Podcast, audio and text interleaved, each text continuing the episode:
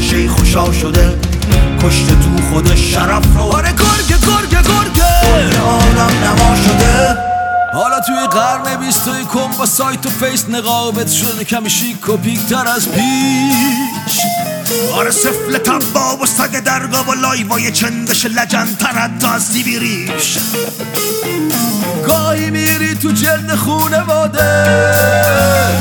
بد و بدتر از پاسدار و بازجو مثل گرگی میشی تو پوستین میش افشای شبکه نفوذ رژیم آخوندها در دولت بایدن در آمریکا بسیاری رو شگفت زده و متعجب کرده. با برکناری رابرت مالی نماینده ویژه آمریکا در امور ایران و افشاگری وبسایت سیمافور اسامی چند نفر از جمله آریان تباتبایی علی واعظ دینا اسفندیاری الی گرانمایه روزبه پارسی و عدنان تباتبایی هم بر سر زبونها افتاده. این افراد ولی به چه منظوری در دولت بایدن نفوذ کردند و چگونه؟ چرا تمرکز بیشتری روی آریان تباتبایی هست؟ آیا نفوذ ماموران رژیم در دستگاه های دولتی آمریکا و اروپا نشونه قدرت رژیم هست و آیا این افشاگری ها به نفع مقاومت ایران هست؟ برای پرداختن به این سوالات و سوالات دیگه روز چهارشنبه به سراغ آقای عزیز پاک نژاد عضو شورای ملی مقاومت ایران رفتم و اونچه تا چند لحظه دیگه میشنوید نتیجه گفتگوی رادیو ایراوا با ایشون هست. سلام می‌کنم خدمتتون آقای پاک نژاد گرامی خیلی خوش آمدید به رادیو ایراوا برای یک گفتگوی دیگه. منم خدمت شما خانم غفاری و شنوندگان عزیز رادیو ایراوا سلام عرض می‌کنم. آقای پاک نژاد ماها هست که اسم رابرت مالی یا راب مالی بر سر زبون هاست. قبل از اینکه به آخرین تحولات درباره این فرد بپردازیم فکر کردم این شخص رو برای ما معرفی کنید که رابرت مالی اصلا کی هست و چه مسئولیتی در دولت آمریکا داشت. رابرت مالی خودش وکیله یه حقوقدان امریکایی که کارشناس میانجیگری در مورد اختلافاتی که برابر دنیا به وجود میاد بین دولت ها یا مؤسسات مختلف. سابقه شغلیش هم برمیگرده به دولت های بیشتر دموکرات یعنی بیل کلینتون اوباما یا همین جو بایدنی که الان سر کار هست با اونا کار می‌کرده و کار می‌کنه. خلاص بیوگرافی طولانی داره. در سال 2001 تو سازمان مذاکرات امریکا که بهش میگن کریسیس گروپ به عنوان رئیس برنامه خاورمیانه و شمال افریقا فعالیت کرده. در سال 2014 به عنوان معاون وزیر امور خاورمیانه در دولت اوباما منصوب شده که تو این جایگاه در تدوین و اجرای سیاست های خاورمیانه امریکا نقش داشته با توجه به تخصص و تجربه‌ای که داره.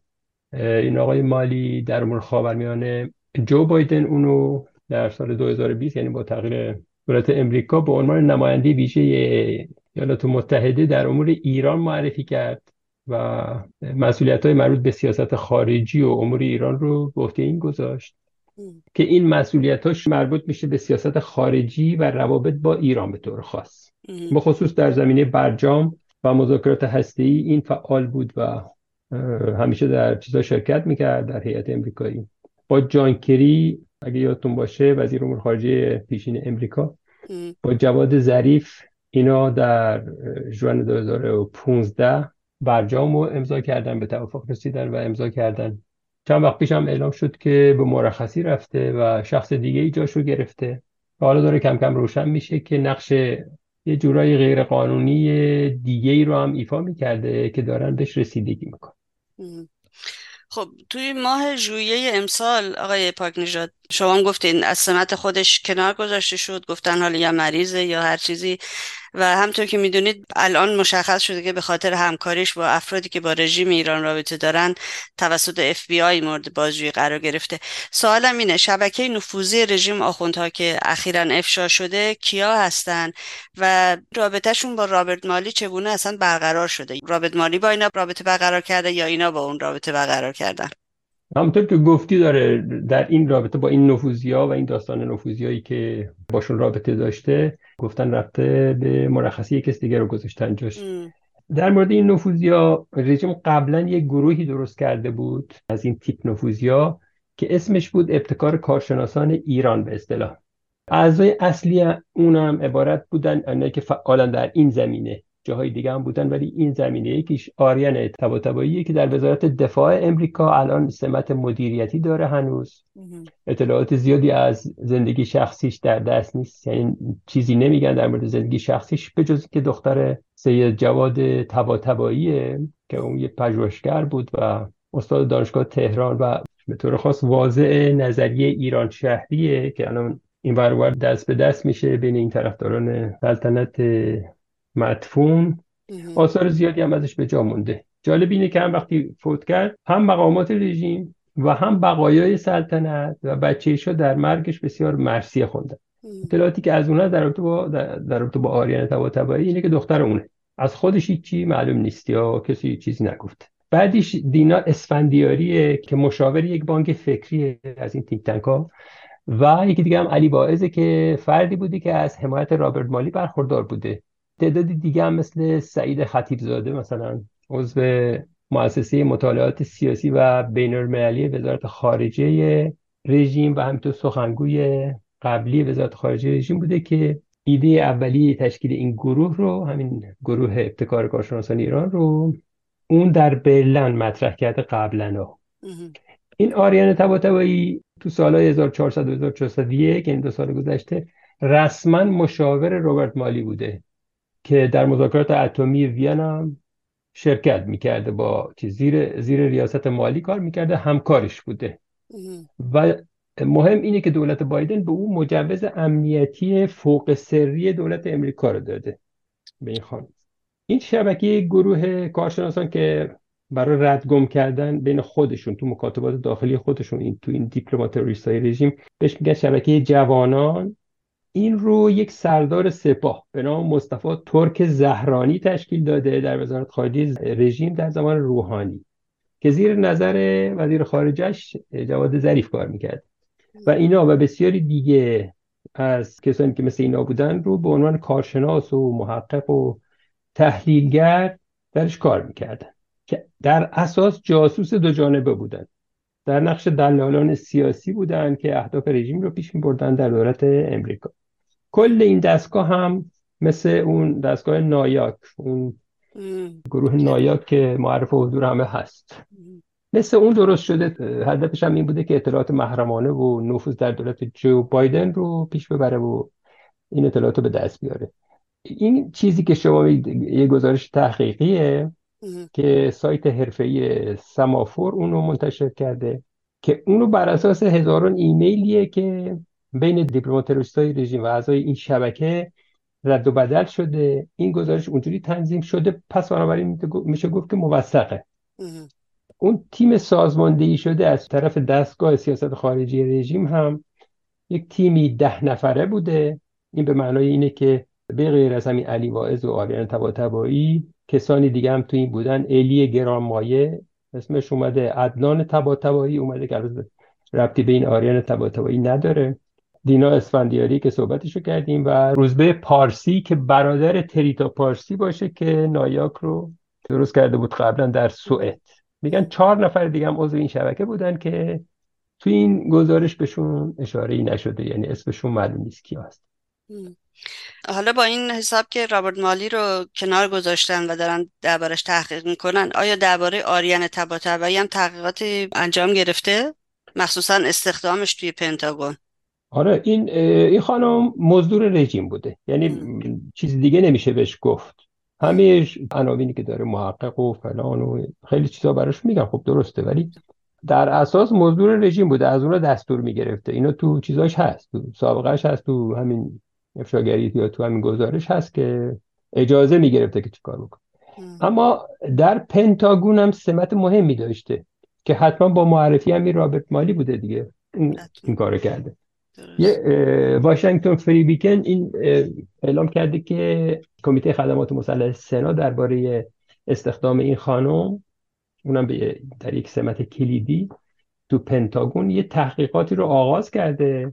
همینطور تحقیقات به درخواست 31 سناتور جمهوری خواه امریکا هم بوده.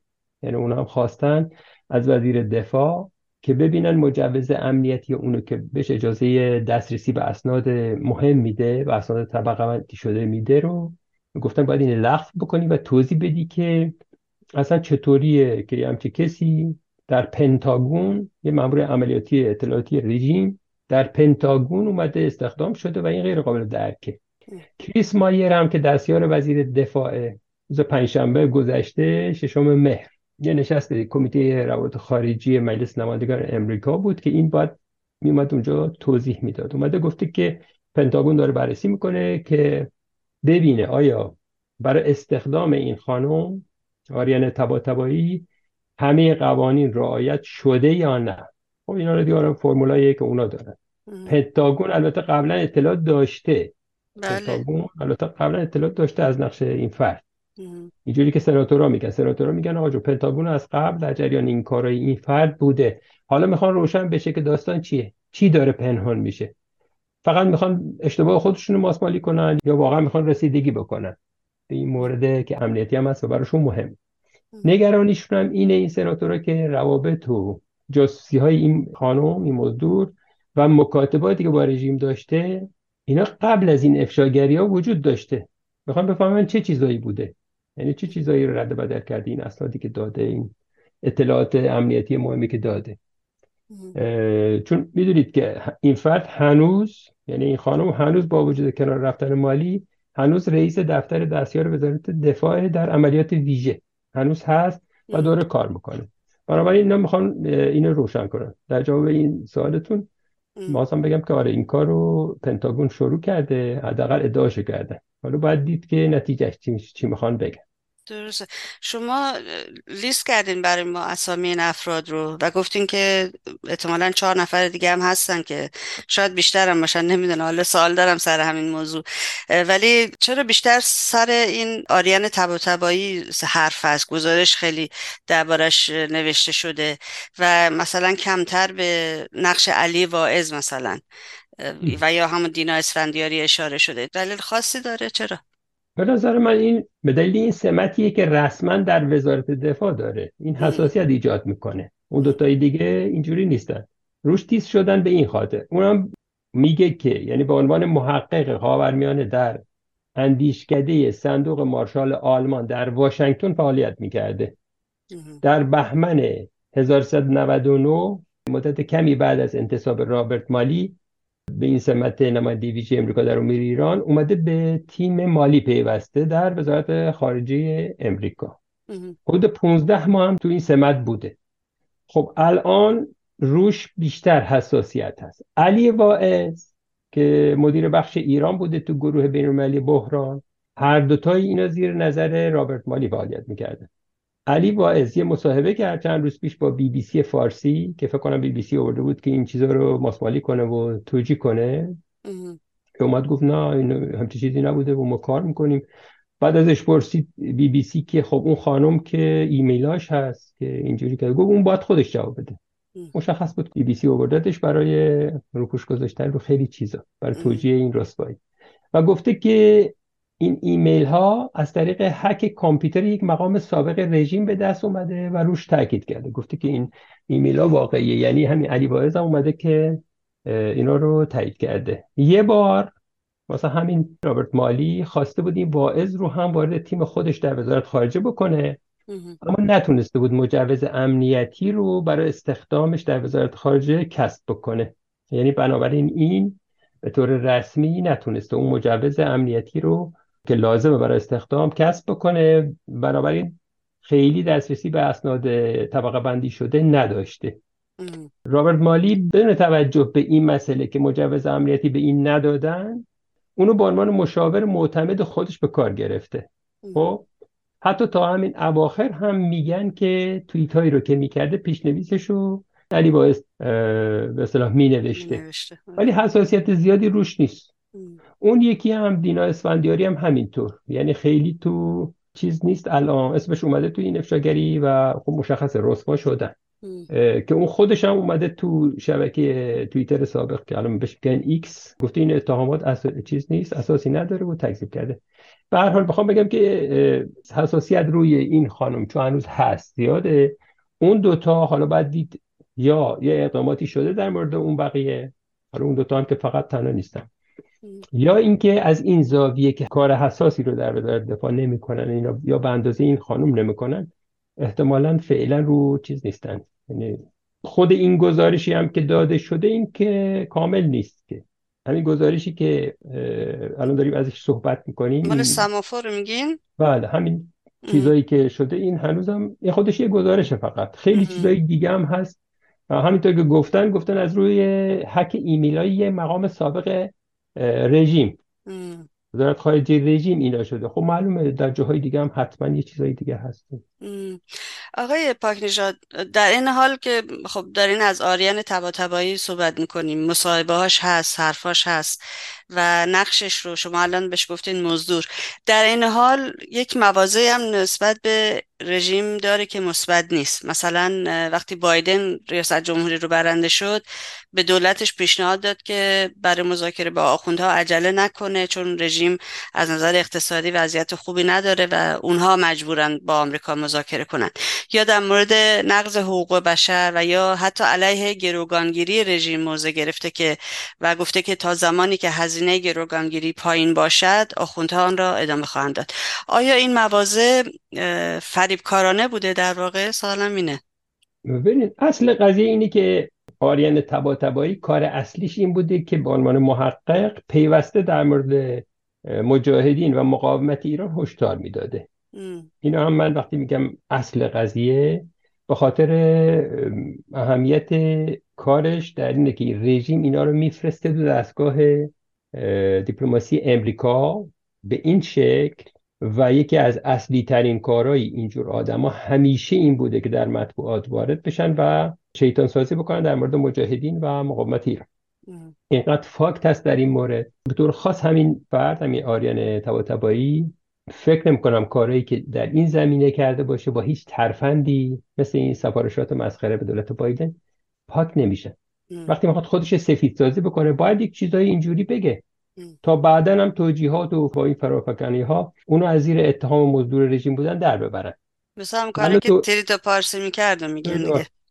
ولی دولت بایدن خودش نمی‌فهمه که رژیم در چه وضعیه و کی باید سیاست شلکون کنه رو در پیش بگیره. حالا من چند تا از این مثال رو خدمتتون عرض کنم از این که مشخص بشه این وظیفه اصلیش چی بوده و چقدر مزدور رژیم بوده. یه مقاله ای هست در نشنال اینترست در 22 اوت 2014 عنوانش هم از مواظب مجاهدین باشید. میگه مجاهدین یک فرعه شیعه کمونیست هستند با طلاقای اجباری و سرکوب در داخل خودشون.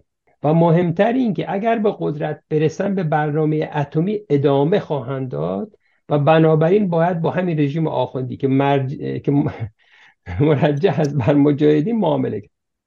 این نوع کار کرد. یا نشریه فارین پالیسی. 3 آوریل 2018 نوشته آریان تبایی می‌گوید مجاهدین خلق گروهی است که در دردناکترین رویداد تاریخ معاصر ایران در کنار دشمن قرار گرفتند. این از این. دینا اسفندیاری معمور دیگه این شبکه. تو توییتاش توییتایی که قبلا کرده و مقالاتی که نوشته بارها شخصیت های حامی مقاومت رو این شخصیت های خارجی حامی مقاومت ایران هستن. و خود مجاهدین رو هدف قرار داده. مثلا در یه توییت در تاریخ نوامبر 2021 نوشته اگر یک چیز وجود داشته باشد که ایرانی ها در همه جا خارج و داخل بر سر اون توافق داشته باشند این است که سازمان مجاهدین یک آلترناتیو نیست. یه توییتی دیگه کرده میگه که تاریخش 21 سپتامبر 2012 است. شاید تنها مسابقه محبوبیت که دولت ایران می‌تواند در آن برنده شود وقتی است که سازمان مجاهدین آلترناتیو باشد. یا مثلا همین عدنان تباتبایی که به عنوان مشاور در وزارت خارجه آلمان نفوذ کرده. اینا هم تو زمین شبکه ها اسمشون اومده همشون یه توییت داره در 20 دسامبر 2018 میگه این فراتر از مزهک است. آلبانی میزبان فرقه تروریستی مجاهدین است. که بولتون اون رو گروه مخالف ایرانی محبوب خود اعلام کرد. سازمان مجاهدین از آلبانی عملیات دستکاری شبکه اژتماعی رو به پیش می‌برند. یعنی همین بهانه‌ای که گرفته بودن در این مورد.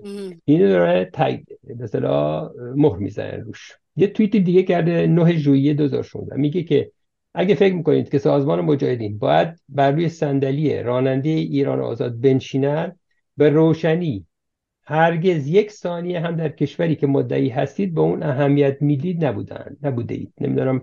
میگه که این این قابل بحثه که مردم ایران از مجاهدین حتی بیش از داعش یا القاعده نفرت داره و شما فکر می‌کنید که مریم رجبی به نیابت از مردم ایران صحبت می‌کند؟ این رقت انگیز است. پس بنابراین حالا من اینا رو گفتم خدمتتون که بگم فریبکاری این خانم ناشی... که ناشیانه هم هست احمقانه هم هست. برای گول زدن اون مقامات امریکایی که می‌خوان گول بخورن خوبه. بسیار از مقامات امریکایی یه سیاستی دارن که می‌خوان گول بخورن ظاهرا. ولی برای ولی برای آدمای بیطرف هیچ ارزشی نداره. کار اینا دفاع از رژیم زدن مجاهدین و مقاومت ایران بوده.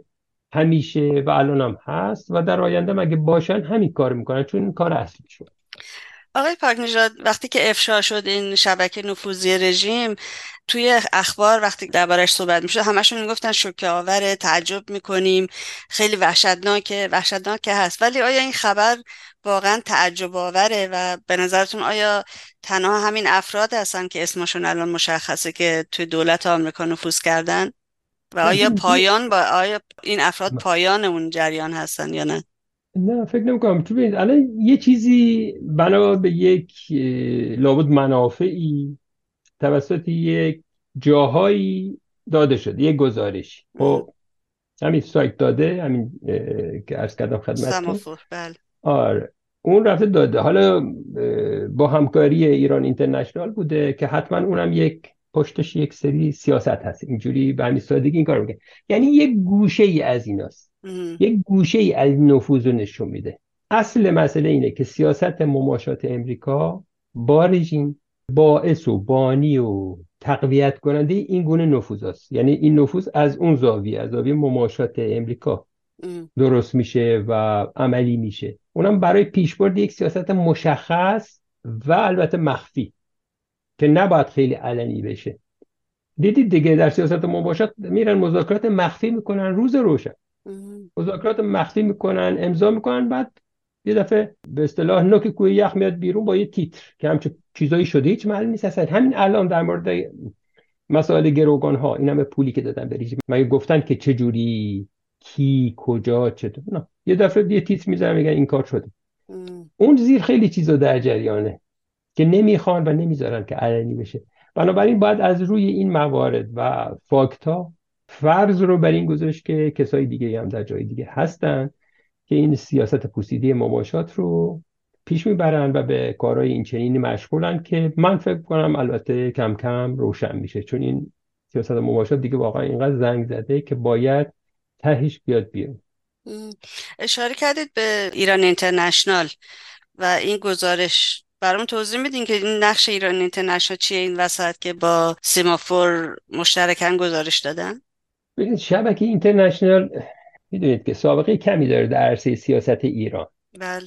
اما با وجودی که سابقه خیلی کمی داره اما خیلی زود با بکارگیری امکانات نامحدود. واقعا امکانات نامحدود مالی. نمیگن که از کجا. بله. خب روشن هم هست. از این برابر مشخص بشه این امکانات نامحدود مالی رفتن استخدام کردن خبرنگاران حرفه‌ای مال شبکه‌های دیگه رو. با حقوقای چند برابر. اینجوری که خودشون میگن تو اینایی که میرن از پیششون و افشاگری می‌کنن. این تونست مورد توجه بینندگان زیادی در ایران و خارج ایران تبدیل بشه. یعنی شد یه یه چیز مهم یه شبکه مهمی شد. در مورد امکانات مالیش و سیاست گذاران اصلیش هم حرفا زیاده. ولی تا جایی که مشخصه اونجایی که من فهمیدم یا برای ما مشخص شده شبکه ایران اینترنشنال شبکه داره یک خط و مش مشخص که البته به دلیل نقش مخربی که تو همین قیام جاری داشت همکاران بینندگان زیادی رو از دست داد. که اونم به دلیل این سانسور بی سابقه مخالفان این پروژه بچه شاه بود که خود اون پروژه هم به گل نشست رسوایی به بار آورد. به این دلایل خیلی از چیزاش کم شد. اینجوری که مشخصه. منتقل شد به لندن دوباره. ولی مشخصه که چیز اومده پایین. شدت یا حداقل می‌تونیم بگیم حجم تبلیغات ضد رژیمیش خیلی کمتر شده. یعنی فیتیله رو پایین کشیدن. الان فعلا سعی می‌کنه بگه بیطرفه اما این ترفندا بعد از اون رسوا شدن که تبدیل شده به دو بلنگوی تبلیغاتی اونم به صورت انحصاری این اپوزیسیون جعلی و فرمایشی می‌تونم بگم نمایشی سلطنت با بچه شاه با اون گروه فکاهی مجازی که اسمش گذاشته بودن شورای اطلاف بله. شورای با شرکت مشتی سلبریتی و اینو در کنار اون آدم که هم غیر سیاسیه اون سطح کم دانش سیاسیش. که اینا همش خونسا شد. و حالا با این افشاگری مهم البته این افشاگری واقعا مهمه خیلی مهمه خیلی چیزا رو روشن می‌کنه. الان با این افشاگری سعی می‌کنه آب ریخته رو دوباره به جوی باز بگردونه با چی تعویز ارباب و منابع جدید مالی و اینا از جاهای دیگه و البته با رعایت بیشتر خط قرمزهای رژیم داره الان کار می‌کنه. یه چیزی که روشن بود تا قبل از توافقات سیاسی بین رژیم و عربستان که میگن تامین کننده مالی این شبکه بوده یا عربستان منظورم محافلی در عربستان میگن. یعنی میگن دولتش, نبوده تامین کننده مالی این شبکه بوده قبل از این توافقات سیاسی بین رژیم عربستان. کارش تماما نفی و سانسور بسیار علنی و حتی وقیحانش شورای ملی مقاومت و مجاهدین بود که آلترناتیو و اپوزیسیون اصلی رژیم هستن. اینا واقعا بزرگترین سانسور قرن رو راه انداختن. اونم در حد خودشون. یعنی کوتولایی بودن که اینجوری هم شد که اینقدر افت کردن. اما حالا که توافقات بین این رو صورت گرفته بین عربستان و رژیم اون غلظت تبلیغاتی رو همونجور که عرض کردم در دو جهت یعنی هم در زمینه حمایت از اون خط بچه و آلترناتیو کشکی مجازی و هم از طرف رژیم اینا رو غلظت تبلیغاتی رو کم کرده. حالا باید ببینیم چون شما گفتید که چیه این من نظر خودم رو دادم ولی حالا باید ببینیم چه جوری میره. چون الان از دیروز تا حالا سر این مسئله مسابقه فوتبالی هم که انجام شده بود و اون مجسمه قاسم سلیمانی که برده بودن تو ورزشگاه. تیم عربستان هم بازی نکردن به خاطر این. گفتن باید اینو بردارید برگشتن. از حالا از دیشب به قول یکی از این چیزایی که من خوندم میگه که تا الان بودن دولت عربستان از الان دوباره شدن آل سعود. بعد کاری کاریکاتورایی از ولیعت عربستان گذاشتن با شمشیر خونین و فلان. تو مطبوعاتشون دارن یعنی روابطشون اینجوریه دیگه. یعنی الان این هیچ معلوم نیست که این شبکه‌ای که اونا حمایت مالی می‌کنن بالاخره خط ثابتی بتونن تو این شرایط به وجود بیارن یا اینکه چی میشن یا به کجا می‌رسن. آقای پایانیژاد واکنش رژیم نسبت به این افشاگری ها چگونه بوده؟ و می‌خوام بپرسم این افشاگری ها اصلا نشون از چی داره؟ یا قدرت رژیم رو این وسط نشون میده یا نه؟ ببینید طبق معمول رژیم میگه که اینا توطعه بوده و رقابت بین احزاب دموکرات جمهوری خواست تو مقطع انتخابات ریاست جمهوری اون کشور همین سخنگوی وزارت خارجهشون ناصر کنعانی اومده گفته که موزگیری نمی‌کنیم ولی اینا همش چیه؟ دارن کارت ایران رو بازی می‌کنن برای اینکه این دو تا حزب در امریکا بتونن دست بالا رو داشته باشن. وبسایت های نزدیک به رژیم هم یه همچی چیزهایی گفتن. میگن این گزارش چماقی در دست مخالفین دموکرات ها و برای تخریب سیاستشون هست. اصل موضوع هم اینه که چه چیزی باعث این نفوذ میشه از طرف رژیم در دستگاه سیاست گذاری امریکا؟ به نظر من وقتی سیاست مماشات هست با دیکتاتوری مذهبی خونخواه یه همچه رسوایی پیش میاد. اما اینکه بگیم این نفوذ دلیل قدرت رژیم باشه چنین چیزی اصلا مطرح نیست. این کار با یک تمایل دو طرفه انجام میشه. امریکا و دولت فعلی یا دولت های مشابه اونها در خفای کارایی می‌کنن. نشون میدن که نمی‌خوان این رژیم سقوط بکنه سرنگون بشه. دلیلش هم مشخص آلترناتیو اصلی اون مورد دلخواه اینا نیست. هیچ نیرویی هم برای ساختن یک آلترناتیو سر هم بندی شده ندارن. بنابراین این رژیم فعلا بمونه تا ببینن چه میشه. خوب تو این وضعیت چه چیزی مهمتر و آسانتر از این که برن با همکاری و مشورت و توافق زیره به زیره با همین موضوعانی که صحبتشون کردیم سیاست خودشون رو ترسیم بکنن تنظیم بکنن و اجرا بکنن. پس این امریکاست که ابتکار عمل در دست داره و این رژیمه که عاجزانه نفوذی میفرسته تا مبادا این هماهنگی بر هم بخوره و قافیه رو ببازه. الان هم داریم می‌بینیم کی داره ضربه سختی از این افشاگری می‌خوره. کل رژیم یا یک مقام امریکایی. پس اینکه با هزینه زیاد از جیب مردم این موضوع رو تربیت بکنه بفرسته بعد با یک افشاگری همه این سرمایه گذاری ها برباد بره قدرت محسوب نمیشه به نظر من. آقای پاک نجات افشا شدن شبکه نفوذی رژیم توی آمریکا آیا تأثیری داره روی مقاومت ایران؟ در واقع اگه واضح تر بخوام بگم سوالم اینه آیا به نفع مقاومت خواهد بود یا اینکه به خاطر این گلادود شدن آب مقاومت ایران هم مورد بیاعتمادی قرار خواهد گرفت؟ هر جا که رژیم و با خصوص مزدورانی که برای شیطان ساتی به این مأموریت اعزام میشن رسوا و معرفی میشن خب به سود مقاومت و مردم ایران. شکی درش نیست. ما از این گونه افشاگری ها به شدت استقبال می‌کنیم. اونو در جهت منافع مردم ایران هم میدیم. در مورد خود این مورد که نشون داد مأموریت اصلی این مزدورا حمله به مقاومت ایران و مجاهدین خلق بوده. و الان از دور خارج شدن خب این موفقیت بزرگی محسوب میشه از هر کجا که اومده باشه. اما در مورد بیاعتمادی که گفتید منظورتون رو درست متوجه نشدم. اگه منظورتون مورد بیاعتمادی دولت امریکا و صاحبان زر و زور باشه این که از اول تا حالا حاصل بوده هست و خواهد بود. و ما بهش افتخار می‌کنیم که هیچ وابستگی به قدرت بزرگ نداریم و نخواهیم داشت. و این اعتماد یا بی اعتمادی ارزونی خودشون بشه. اینا خودشون بین خودشون آب رو گلالود می‌کنن و در نتیجه خودشون درست نمی‌بینن که چیه داستان. ما که خارج این گود هستیم.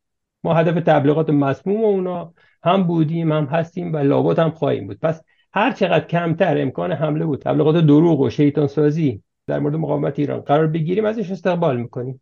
حتی اعتماد زهراگین اونا رو هم به لقاش میبخشیم. دقیقا همینطوره. لب کلام همین آقای پاک خیلی ممنونم از وقتتون و توضیحات بسیار مفیدتون. مثل همیشه براتون اوقات خوبی آرزو دارم آقای پاک نجات منم از شما تشکر می‌کنم که دعوت کردید. روزتون بخیر.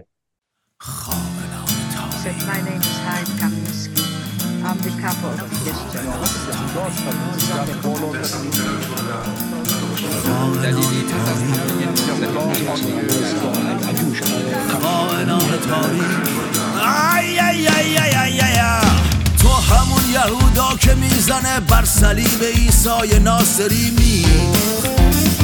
آره تو مثل یه زالوی خون مکیده که چسبیده روی پوست کل تاریخ.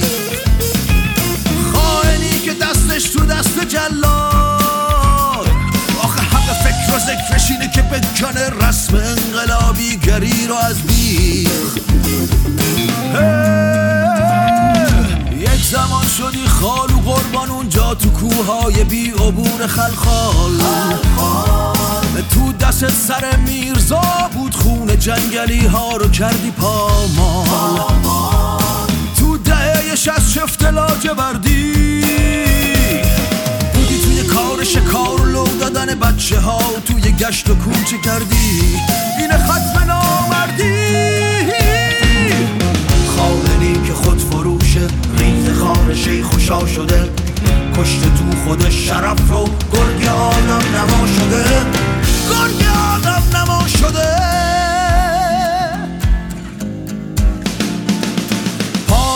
فرانکو بودی تو مادرید که می‌زدی تیغ و خنجر از پشت.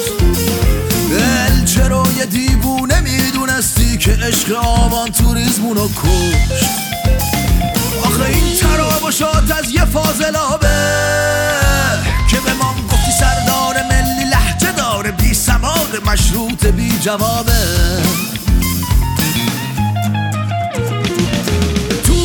شدی کارل چوردایان کوبیشو به گشتاپو فروختی. تو یه کاپا بودی و سرنوشت تو تو آشویتس به نجاست نازی دوختی. یک زمان دلیلی زلیلی بودی. رفتی را بلد جوخه شدی واسه کشتن مجاهد تو آتیش کینه سوختی. خائنی که خود فروشه ریز خار شیخ خوشا شده. کشته تو خود شرف رو. آره گرگ گرگ گرگ آدم نما شده. حالا توی قرن بیستوی کن با سایت و فیس نقابت شده کمی شیک و پیکتر از پیش آره سفل تبا و سگ درگا و لایوای چندش لجن ترد از سیبیریش گاهی میری تو جلد خونواده. بد و بدتر از پاسدار و بازجو مثل گرگی میشی تو پوستین میشه.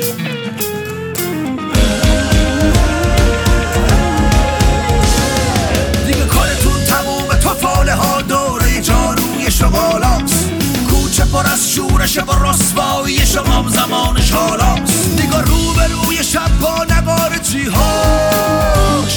داریم شعله می‌کشیم و پرچم مقاومت تا همیشه بالاست. تا همیشه بالا.